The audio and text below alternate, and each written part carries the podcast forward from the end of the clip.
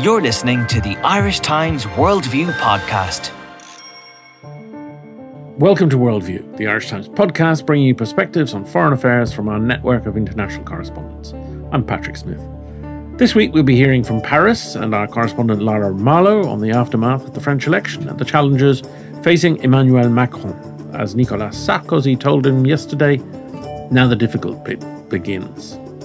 And Rosita Boland reports on her visit to Laos, where international N G Os are working to track down and dispose of up to eighty million pieces of live explosive ordnance, a still-killing legacy of U S bombing during the Vietnam War. First to Paris and to Lara Marlowe. This weekend's decisive victory of Emmanuel Macron over far-right Front National leader Marine Le Pen has been greeted with a sigh of relief across the country, but also across Europe. Uh, but Macron's only jumped the first hurdle. Now he's got to try and govern. First, appoint a government, then to try and ensure a parliamentary majority to back him. The elections for the National Assembly are on June the eleventh. Lara, in Paris uh, in particular, I imagine there's a collective smile on people's faces. There's been a real nervousness that the polls might be getting it wrong, uh, a la Brexit and Trump. Yes, very much so. In fact, uh, Paris gave Macron his highest score. He won something like just about ninety percent of the vote in Paris. So there is relief, but there's also apprehension. Uh, will he end up being, like François Hollande, basically uh, inadequate as a, as a president? And everyone is waiting to see uh, who he will name as his prime minister. We should know probably next Monday, the fifteenth of May. And secondly, uh, well, also the cabinet, the, the other ministers he's going to appoint, the um, June elections, as you said, June eleventh and June eighteenth. It's an, a two-round election. And the uncertainty surrounding this parliamentary election is just as great as the uncertainty surrounding the presidential election, uh, which is unusual. Until now, The, the country has almost always given the uh, newly elected president a majority in the National Assembly. Uh, so uh, it's it's just really hard. There's contradictory information, actually. Les Échos has a study, the economic newspaper, today showing that Macron should be close to a, an absolute majority. At the same time, uh, a poll on the day of the election showed that sixty percent of voters did not want to give him a majority in the National Assembly. So we, we don't know if it will be a balkanized National Assembly with four main factions, uh, the same as the four um, leading candidates in the first round of the presidential election, or can Macron get a majority? If he can't get a majority, uh, he uh, an absolute majority, which would be two hundred eighty-nine of five hundred seventy-seven seats, perhaps he can get a simple majority, in which case he could then get enough uh, deputies from the Socialist Party and from Les Républicains, the Conservatives, to arrive at the fifty percent line. But it's it, at this stage, it's really reading the tea leaves. Um, something very important happened today, um, Tuesday. Manuel Valls, who was, of course, Prime Minister, who was uh, Macron's boss, uh, said on R T L Radio this morning that he wants to stand in his usual constituency of the Essonne, uh, Évry, south of Paris. He wants to stand on the République En Marche ticket. Now, En Marche was, of course, the movement that um, brought uh, Macron to the presidency. He's changed the name yesterday. They changed it to République En Marche, which is a bit long for a party name, not very snappy. Uh, but that's the new name of the party. Valls wants to stand on, um, on Macron's uh, ticket. Uh, and this was greeted rather coldly by the officials at En Marche, because Valls and Macron really didn't like each other. They they were in a very competitive relationship. But the Socialist Party really took it badly. Um, they more or less said good riddance to him. Uh, they said he can't be a socialist anymore, and to which Valls replied, well, the Socialist Party is dead. And as we speak, the Socialist Party is meeting to agree on their platform. Um, The the Hamon faction, Hamon, you remember, was their candidate in the first round of the presidential election. They want to ally with the um, Jean-Luc Mélenchon's far-left people and the ecologists uh, and even the communists to um, create a very left-wing opposition to uh, Macron. So basically between the socialist and Les Républicains, the Conservatives, they're divided between those who want to work with Macron and those who want to be in opposition against him. So those two parties are still trying to thrash that out. And then the other two parties who did well in, in the first round, the Front National, uh, the extreme right, and La France Insoumise, or France Unbowed, the extreme left, they want, they both claim that they can be the main uh, opposition against Macron. Uh, so it's all very confused and a bit uh, anxiety creating for people who, who are staking a lot of hope on Macron. Yeah, indeed. And, and like uh, the uh, En Marche movement, the representation of the, of the Front National in the um, National Assembly is, is, is virtually zilch. I think they have two seats at the moment. So exactly. it, it, they would have to dramatically increase their, their numbers. Uh, well, they... They think they can get, that. Well, they're hoping to get about forty seats. Uh, you need fifteen seats to have a parliamentary group. And because uh, they have Nicolas Dupont-Aignan, who who has a, his, a little micro-party called Debout la France, uh, France, Standing France, if you like. And they hope that he will get a group and they will get a group and they, that, that the two groups can then form a bloc. But at, at the moment, that's really pie in the sky. Um, Marine Le Pen did relatively well in, um, she did she did very well in, in northern France and eastern France, and those are the two regions where they would hope to gain a lot of seats. But the, but she wasn't getting uh, overall majorities. Uh, in those regions she was. I mean, some there were areas in, in northern France where she got up to seventy percent of the vote. Um, Brachet, the little, the tiny village that I had visited in, in the La Haute Marne in eastern France, gave her eighty-nine percent of the vote in, in that village. So there are areas which are really solid bastions for the Front National. Um, they will win seats. Uh, the question is, will they get a parliamentary group? Will they, will they pass fifteen? Probably yes. Um, will they get to their objective of forty seats? That's more doubtful. Marine Le Pen doesn't know herself whether or not she will be a candidate because, um, for one thing, she would lose her immunity as a member of the European Parliament. And as you know, she's involved in a financial scandal for having used E U taxpayers' money to pay her party workers.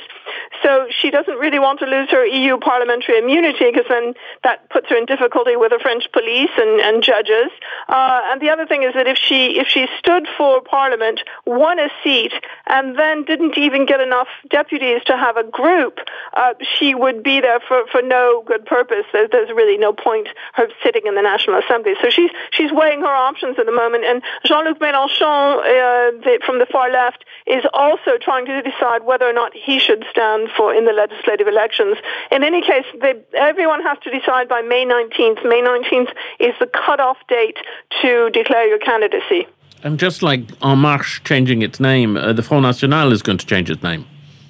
Yes, it is. My my hunch, and I don't really have anything factual to base this on, is that they're going to call themselves Les Patriotes, or the Patriots, because she's all through the campaign she was saying, we are the Patriots, we are the Patriots, we are the Patriots. And they want something fairly neutral that won't remind people um, of their historic origins in Vichy, France, and, and the uh, Algérie Française movement. So, um, yes, they'll change their name, and they, they may change leaders. Uh, You know, when you have a thirty-nine-year-old president, uh, Marine Le Pen at age forty-eight, starting to look old, and um, they have a, a, a solution who would be Marion Maréchal Le Pen, her niece, who's only twenty-seven years old and one of two uh, Front National deputies in the National Assembly.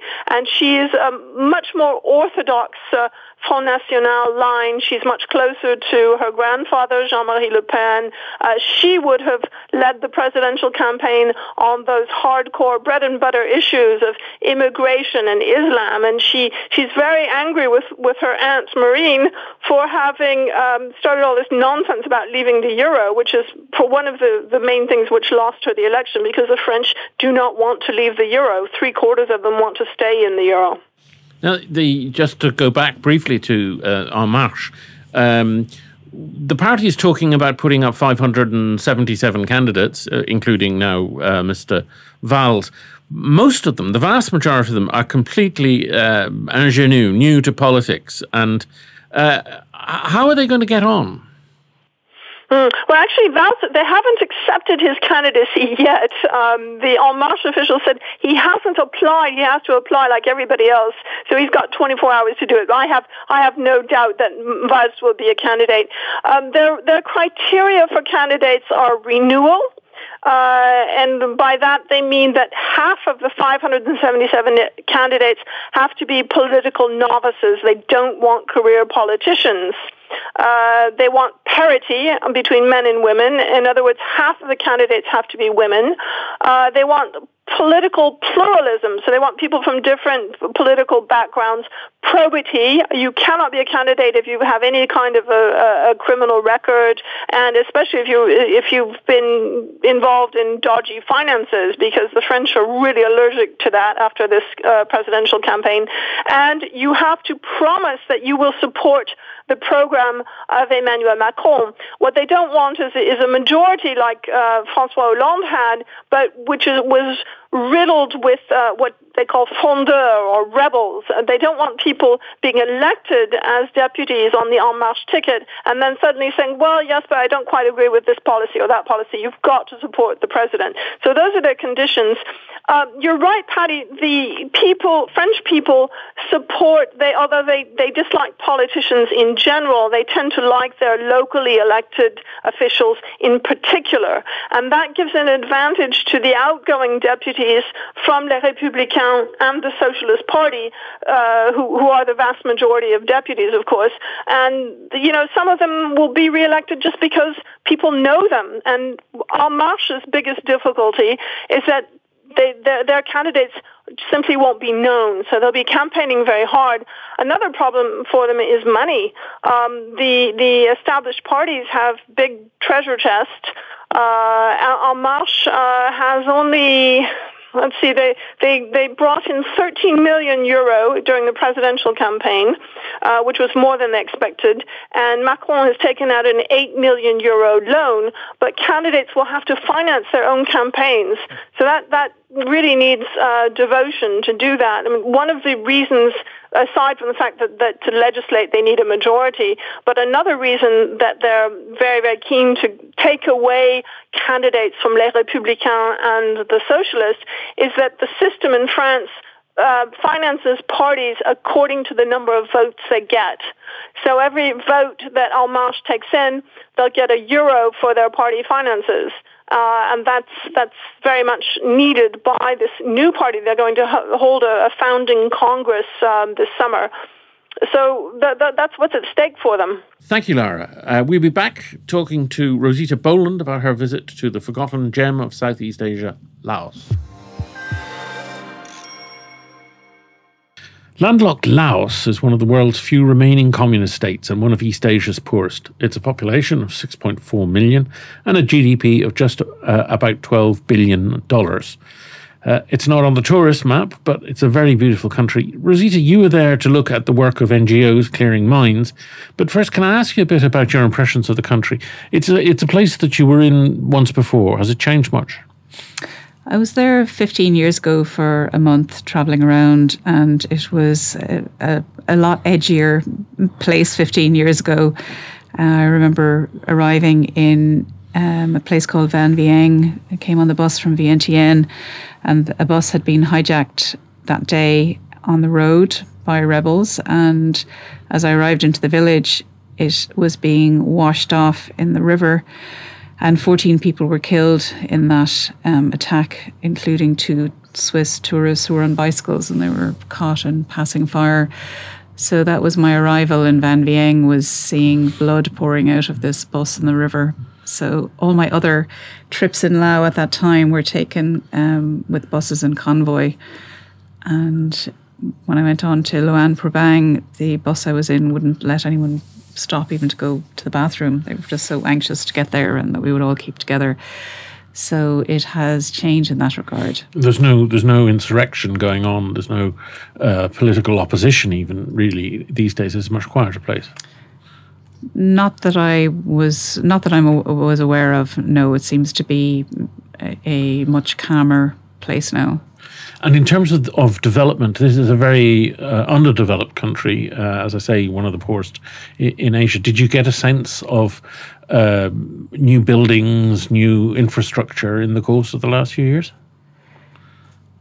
Yes, it is a very poor country. Um, there is a huge, but there's also a, a huge amount of infrastructure going on, particularly from China. They're funding a lot of roads. They're also funding a railway, which is going to go through the whole country. Um, there is a lot of uh, hydroelectric plants being built at questionable um, cost to the environment in which they're being built. And in terms of people's houses, the, we were in a lot of villages where they're wholly constructed of wood. That there are not that many kind of brick houses outside the capital. People still live a very rural, agricultural life in a great percentage of the country. And give us a sense then of, of that to visit to the countryside and, and the scale, uh, particularly of the unexploded ordnance uh, challenge. Uh, you were there talking to N G Os who were working on, on clearance, but also on the rehabilitation of, of victims. So the, it's really, really difficult to get your head around the statistics to do with all of the unexploded ordnance in Laos. So between nineteen sixty-four and nineteen seventy-three, um, the U S dropped two hundred seventy million bombs on Laos, and of those, eighty million did not explode. So they're still in the ground all over the country. And the on any given day in twenty seventeen, as as has been the case for some years, there are up to three thousand people every single day who are out with metal detectors and then out with literally spades and buckets excavating what they find. And at the end of the day, as in the case of the organisation that we went out with, they explode the ordnance in place at the end of the day. And it, it is the scale of this that is really staggering. And Laos is very much a rural country still, so and people mostly make their living from the land, so people literally don't know what's in the ground. There can be unexploded ordnance in playgrounds, in people's rice fields, um, on the way to school, so sometimes just a few inches under the surface. And we're seeing effectively a continuing toll from the from that American bombing continuing every day. So do we know how many uh, people die every year from unexploded ordnance? Well, during the, the course of the bombing, fifty thousand people died, which is ten percent of the population. And since since then, twenty thousand people have um, been killed or maimed, and which is a...